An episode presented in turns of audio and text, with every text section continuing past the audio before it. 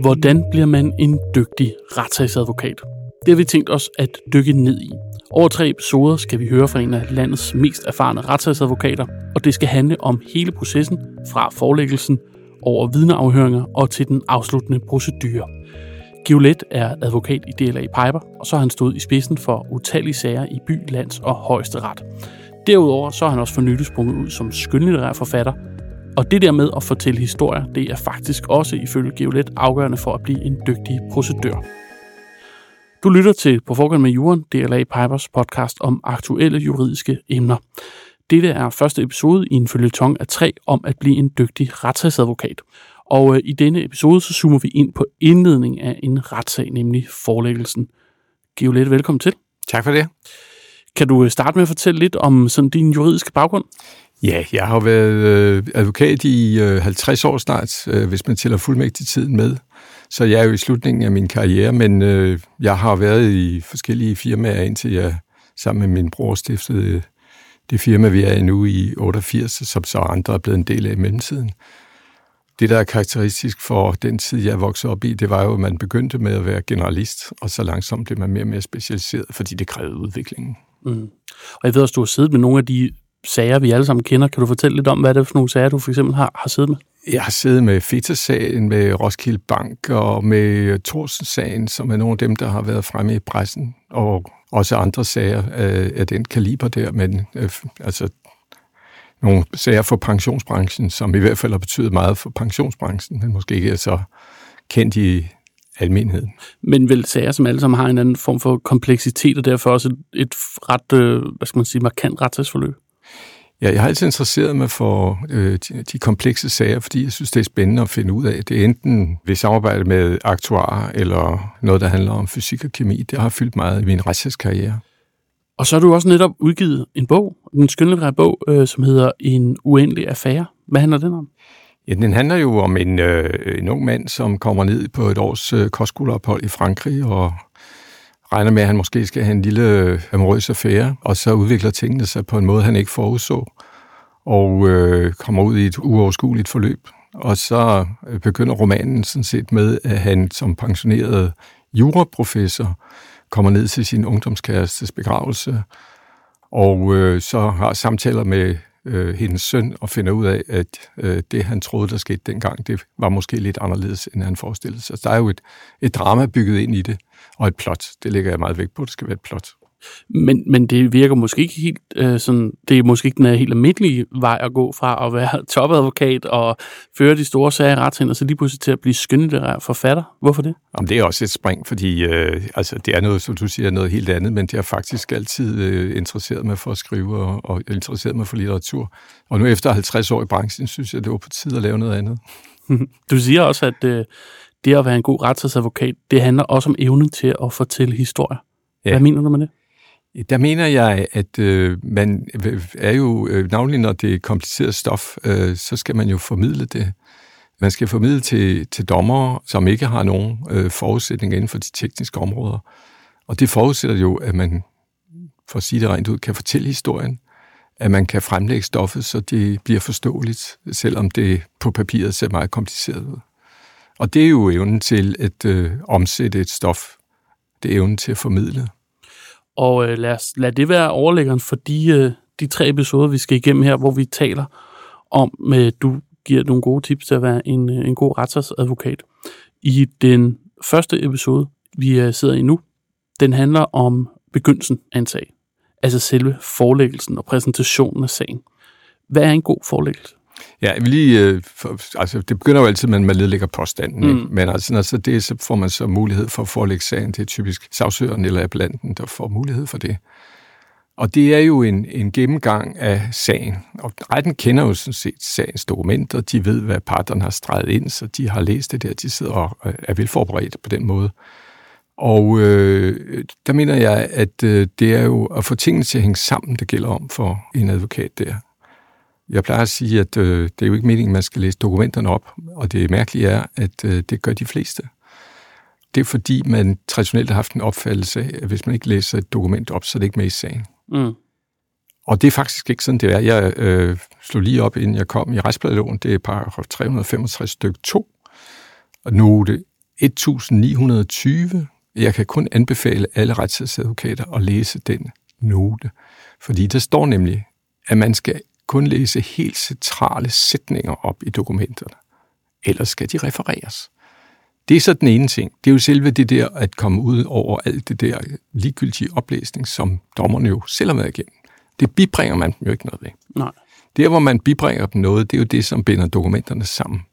Og det er den historie, som gør, at det kan komme til at hænge sammen, og at man kan bibringe dommeren en forståelse, de ikke havde, da de mødte i retten om morgenen. Men du siger, at man ikke skal læse alle sagsakterne op, men det er jo alligevel det, der er mange, der gør. Hvordan kan det være? Den, den gode, øh, pæne forklaring, det er angsten for, at der er noget, som ikke kommer til dommernes bevidsthed, som man synes er relevant, og som man mener har betydning for sagen. Og det er som sagt ikke det, der står i retsplanloven. Den anden ubehagelige forklaring, det er, jo sådan, det er jo sådan den nemmeste måde at komme igennem en forelæggelse, som man ikke er særlig engageret i. Og det er jo ikke nogen god begrundelse. Altså, det er jo meningen, at man med forelæggelsen skal bibringe nummer, dommerne noget, de ikke havde i forvejen. Men hvordan kan det være, at man har, fordi det, det er jo ret almindeligt, som du siger, at man læser alle de her sagsakter op. Hvordan kan det være så udbredt, hvis det faktisk ikke er den bedste måde at gøre det på, tror du? Det har jeg også svært ved at forstå, men det jo, hænger måske sammen med angsten for at ikke at give en neutral forelæggelse af sagen. Mm. I byret og landsret, der forventes det, at forelæggelsen er neutral, og man ikke procederer. Og det er selvfølgelig et kunststykke at lade være med at komme med sine procedurebemærkninger, når man forelægger, og samtidig fortælle en historie. Det skal gøres neutralt, og det kan gøres blandt andet ved at sige, at her ligger sagsøger navnlig vægt på det og det der. Det er helt i orden at sige, og så kan man andre steder sige, og det der, det ligger sagsøgte vægt på. Det er også helt relevant. Men, men altså den der nuancerede forelæggelse, hvor man fortæller historien og fremhæver kun det helt centrale, som man lægger vægt på, det fungerer rigtig godt. Og det er muligt at lade være med at procedere samtidig. Men jeg indrømmer også, der er mange modparter, som så sidder og skræber op, at åh, oh, du må ikke procedere, mm. oh, du må ikke procedere. Så, så, så indimellem er det jo en balancegang. Ja, og så, så at du siger, at den balancegang, den kan man jo undgå bare ved at læse op, fordi ja. så sikrer man sig. Ja. Øhm, der er vel også noget med længden, jeg tænker, det, man kan vel hurtigere komme igennem det, hvis man ikke skal læse alle sagsakterne op? Nej, ikke nødvendigvis, fordi det, som øh, man jo faktisk får mulighed for, det er jo at øh, genfortælle, hvad der står i dokumenterne. Mm. Og det, som er relevant, når man sidder med et dokument, det er, hvem kommer det fra, hvem er det til, hvornår det sendes. Altså, det er jo så ligesom, så er du indrammet dokumentet. Og så kan man jo referere. Altså, jo mindre man læser op, jo mere lægger dommeren jo mærke til det. Det er klart. Så det handler om på en eller anden måde om at sætte det i en kontekst.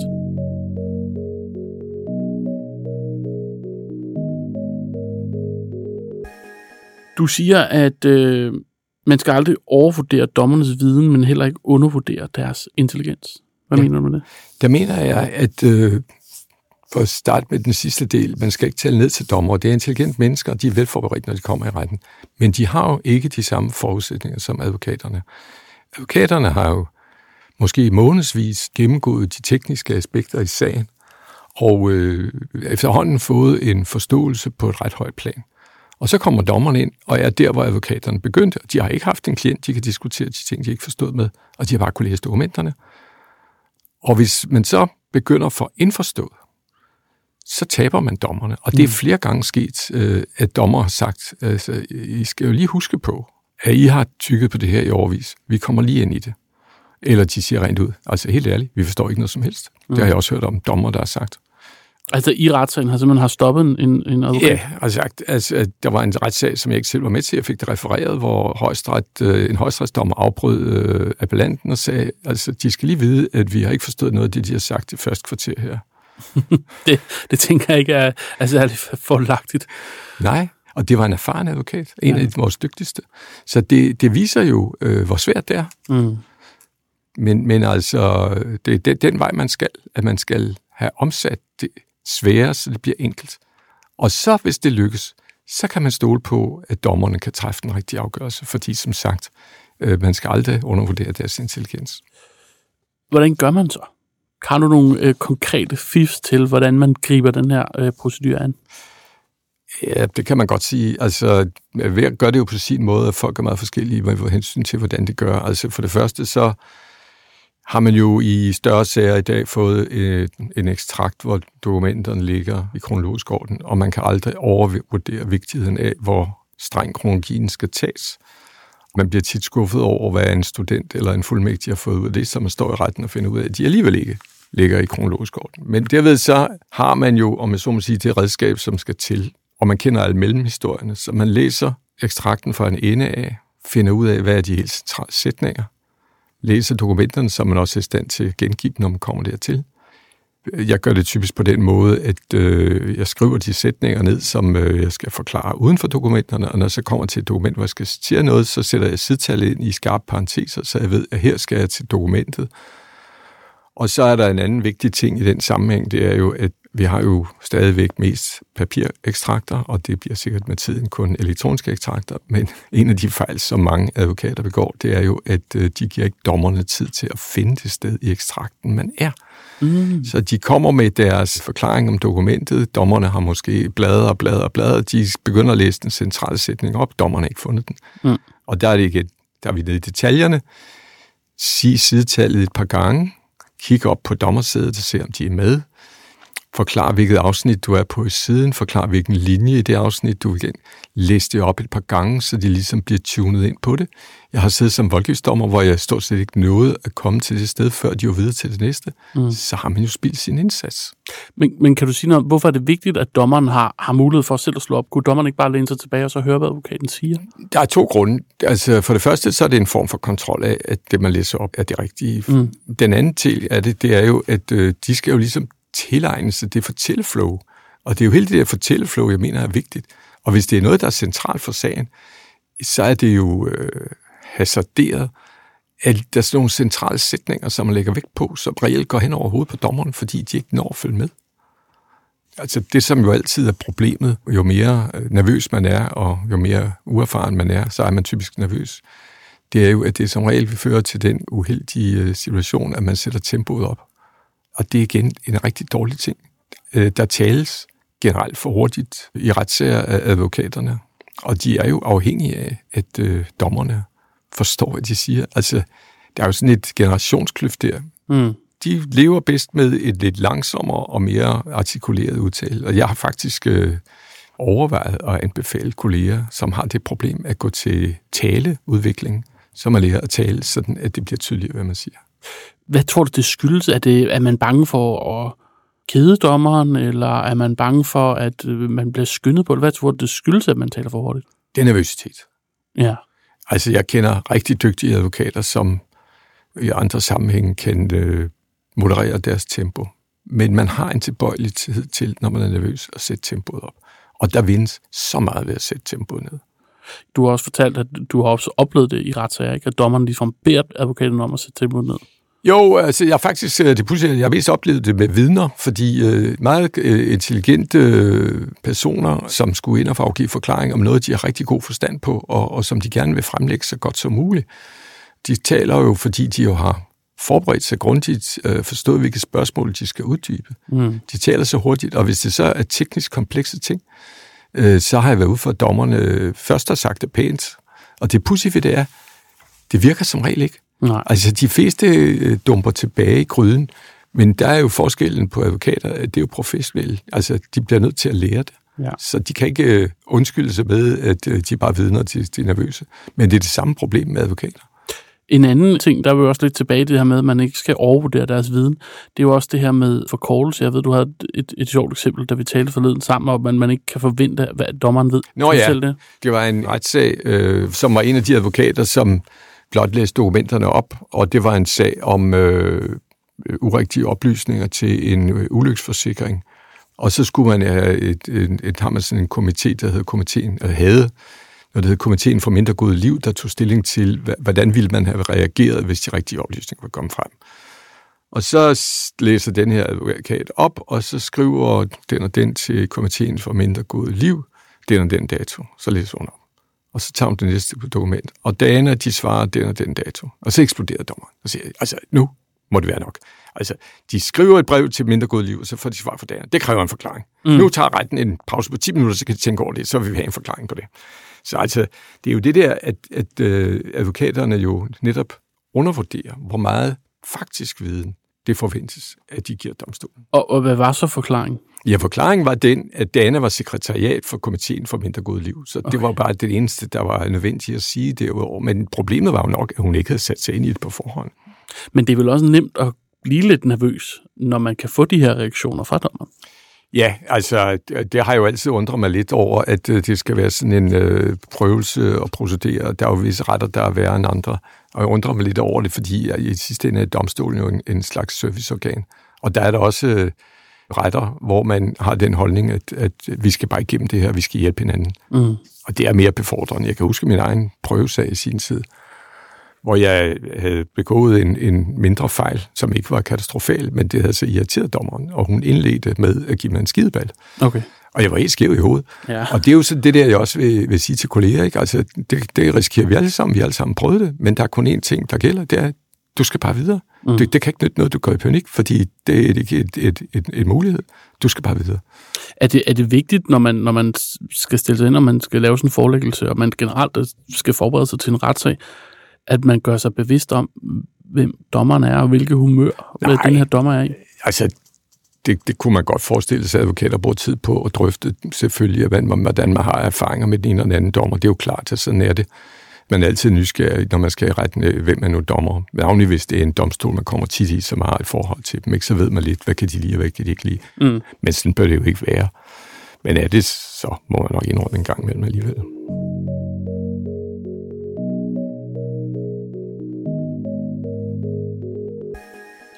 Jeg kunne godt tænke mig at, at vende tilbage til noget, du snakker om før, når vi snakker om det her med, hvordan man så gør. Og det var, at du betonede vigtigheden af kronologi. Vil du prøve at sige lidt mere om det? Indviklet forløb er meget afhængig af kronologi, og øh, det er den eneste måde, du kan få et overblik over et kompliceret begivenhedsforløb, det er ved at respektere kronologien ekstremt. Og domstolene forventer, at man respekterer kronologien ekstremt i sin forelæggelse. For ellers så øh, mister man øh, overblikket, så bliver det forvirret. Så kronologien er helt øh, central, og indimellem, så hvis det er et meget kompliceret forløb, så laver man jo også en, øh, en tidstavle, hvor man, mm. hvor man skriver de centrale begivenheder ind. Det er det, der man kalder hjælpebilag, som man så lægger frem, så dommerne får øh, et overblik over, hvordan tidsforløbet er, som de så kan følge med i. I en af de tidligere podcasts, der snakker med din kollega Jon Lauritsen, som øh, var anklager i øh, rigsretssagen mod Inger Støjberg. Ja. Og der nævnte han jo også det her, når, da jeg spurgte om, hvordan starter man, eller hvordan begynder man med sådan et stort sagskompleks? Det er ligesom at spise en elefant, ikke? Man tager en bid ad gang, og nævnte også kronologien. Jeg tænker, kronologien kan vel i meget af de her komplekse sagsakter også være en arbejdsmetode, der gør, at det bliver nemmere at overskue i selve proces, altså processen op til retssagen. Det er klart, at man, øh, hvis man skal have overblik over et faktum, så er kronologien ryggraden, øh, fordi ellers så kører alting rundt. Og navnlig hvis begivenhedens rækkefølge også har en direkte betydning. Men det er jo også klart, at der er sager, hvor at der er andre ting, der spiller ind i Roskilde Bank. Altså, så er der pludselig 30 engagementer, man skal for, forholde sig til. Altså, det er jo samtidig, hvad skal man... Altså, altså der var 30.000 sider øh, bilag i, i Roskilde Bank-sagen. Så det var jo øh, på en hver måde svært at forholde sig til. Men igen, så vil jeg sige, at det er ryggraden. Og så kan man lave overordnet kronologi, og så kan man lave detaljkronologi, og så kan man lave emnekronologi, altså inden for visse emner. Ikke? Så det bliver jo mange små kronologier, når man skal prøve at, at få overblik over sådan et faktum der. Sådan sag, som du snakker om med 30.000 sider bilag, hvor, hvor lang tid tog den at forelægge?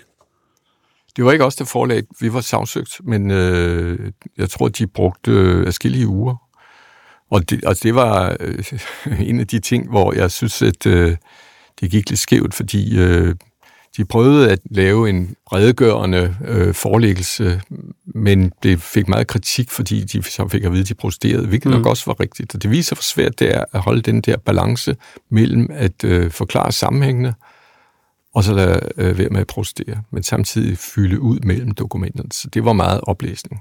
Og det betoner vel også vigtigheden, når du siger, at det tager et par uger Altså, hvis man skal kunne holde dommerens interesse, hvis man skal holde dommeren vågen i den tid, så bliver vel også nødt til at gøre det lidt interessant og forståeligt. Ja, altså, nu var jeg sådan set nok imponeret af dommerne, fordi de virkede som om, de var vågne hele vejen igennem, og det i sig selv aftvinger jo respekt. Men øh, det er rigtigt, at det bliver i hvert fald ikke øh, sådan øh, en levende oplevelse. Nej. Og jeg vil også sige, at jeg tror også på, at der hænger mindre fast, øh, når man tager det på den måde der. Det er klart. Plus det kommer vel også til at virke som en lille smule sådan dobbeltarbejde, hvis man går ud fra, at dommerne har læst alle bilagene i forvejen. Ja, nu kunne de jo nok ikke... Øh, altså 30.000 sider udenad, så en vis gentagelse var nok ikke en vej. okay, ja, det er selvfølgelig rigtigt. Øhm, nu snakker du om, at man skal ikke bare læse op, men det skal man jo det alligevel, for man skal jo skrive noget ned. Altså, hvor meget skriver du ned? Øh, jeg plejer at skrive det ned, jeg siger. Øh, altså ordret? Øh, ja, det er jo det der, jeg øh, har trænet en øh, teknik med at skrive talesprog, ja. øh, fordi øh, det er altid rart at kunne søge tilbage til sit manuskript. Så der står, hvad der skal, så teoretisk kunne jeg læse det hele op. Jeg skriver det i talesprog, og jeg siger det i talesprog. Selvom jeg så siger ord til andet, hvad der står, så er det stadigvæk talesprog. Altså talesprog, foredragssprog, jeg siger. Det er jo ikke, mm. det er jo ikke snakkesprog. Det, det, og så øh, omvendt, hvis det er typiske emner, der sådan skal forklares, man går i dybden med det, ikke, så frigør man sig for det der og kommer med, med de der mere uddybende sidebemærkninger. Men det er rart at have det der øh, ryggrad i sin forelæggelse, at man altid er styr på, hvor er jeg, mm. og hvad er det, der skal frem her, hvordan kommer jeg videre.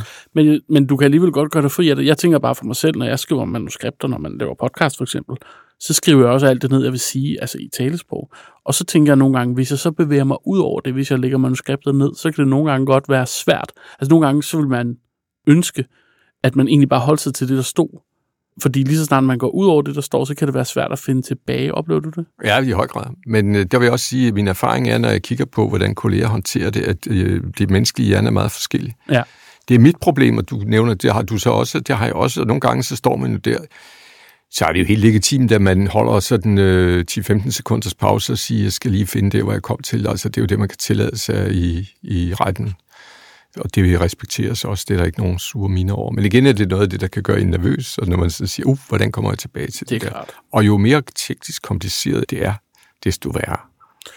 Så det, du siger, det er, at du skriver faktisk alle de ord ned, du vil sige, så det er ikke altid, du 100% lige kigger der eller holder det til det hele vejen igennem, men at det for andre kan være måske lige så brugbart at skrive det ned i, i bullets eller noget andet. Ja, men det er jo fordi, øh, altså, jeg har hørt til de mennesker, der siger meget lidt ud over det, som er nødvendigt. Der er andre, der godt kan lide at brodere rundt om deres mm. sætninger. Det er ikke, fordi den ene metode er bedre end den anden, men de er bare forskellige. Og øh, så derfor så, øh, hvad skal jeg sige, så har jeg ret mange budskaber i det, jeg siger i forhold til, hvis jeg bare talte rundt om det. Ja. Så vil min forelæggelse typisk blive 50 procent længere eller sådan noget lignende. det, og det er jo ikke nødvendigvis en god ting. Ja, ikke nødvendigvis, nej, ja. det er rigtigt. Men det er vel også øh, vigtigt, at det ikke bliver for løst. Altså nu siger du, du skriver alt ned, og for andre kan det måske bare være nogle bullet points eller andet, men, men du skal jo stadig have en ret stram struktur i, hvad du vil sige, og jo især sikre, at du får det hele med. Det sidste er jo grunden til, at man ikke frigør sig helt for et manuskript, fordi ja. øh, hvis man holder en festtale, så gør det ikke noget, at man glemmer en eller to af vidighederne, fordi så bliver det måske en meget god tale alligevel. Men øh, den luksus kan man ikke tillade sig i en retssag, hvor man jo nøje har gjort sig klart, hvilke pointer man vil have frem mm. i forelæsen for eksempel. Ikke? Mm. Så lad os prøve at tale lidt om sådan øh, rent lavpraktisk, når du siger, du skriver et talesprog. Hvordan gør man det? Øh, der er jo... Det ved jeg faktisk ikke, hvordan jeg har udviklet, men øh, jeg har ret lidt ved at øh, høre mig selv tale uden at sige noget. Men ellers så er der jo den mulighed, at man siger det ud i luften og siger, hvordan siger jeg det her? Altså, jeg plejer jo at sige, at øh, det bedste billede på det, man skal tilstræbe, det er den form, man ville anvende, hvis man gik ind hos en af sine kolleger og sagde, nu skal jeg lige høre, ja. jeg skal lige forklare dig noget.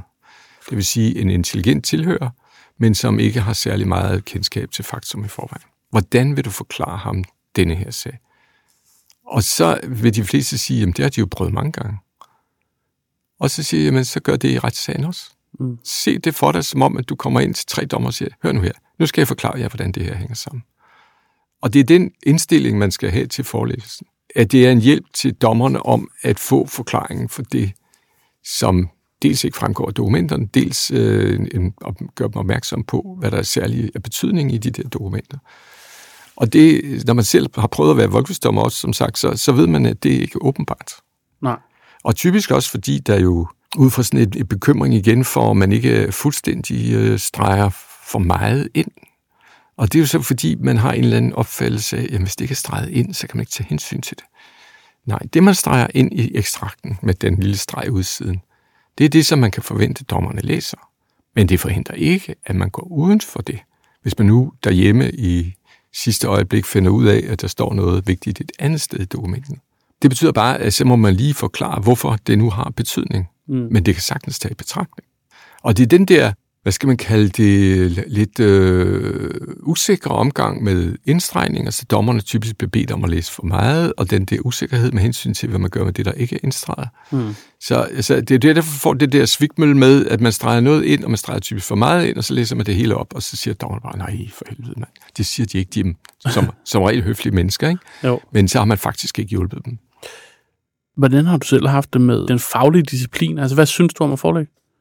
Det kan jeg godt lide, fordi det giver en mulighed for at strukturere hele tankesættet i sagen. Altså det giver dig et godt udgangspunkt, når du forbereder en sag, at begynde der, fordi så ved du, hvad din sag er, mm. når du har øh, lavet forelæggelsen. Du har læst alle dokumenterne igennem, det der er nødvendigt. Man plejer jo at sige, at man skal kende sin sag. Det er jo sådan en af de der grundregler for procedureadvokater.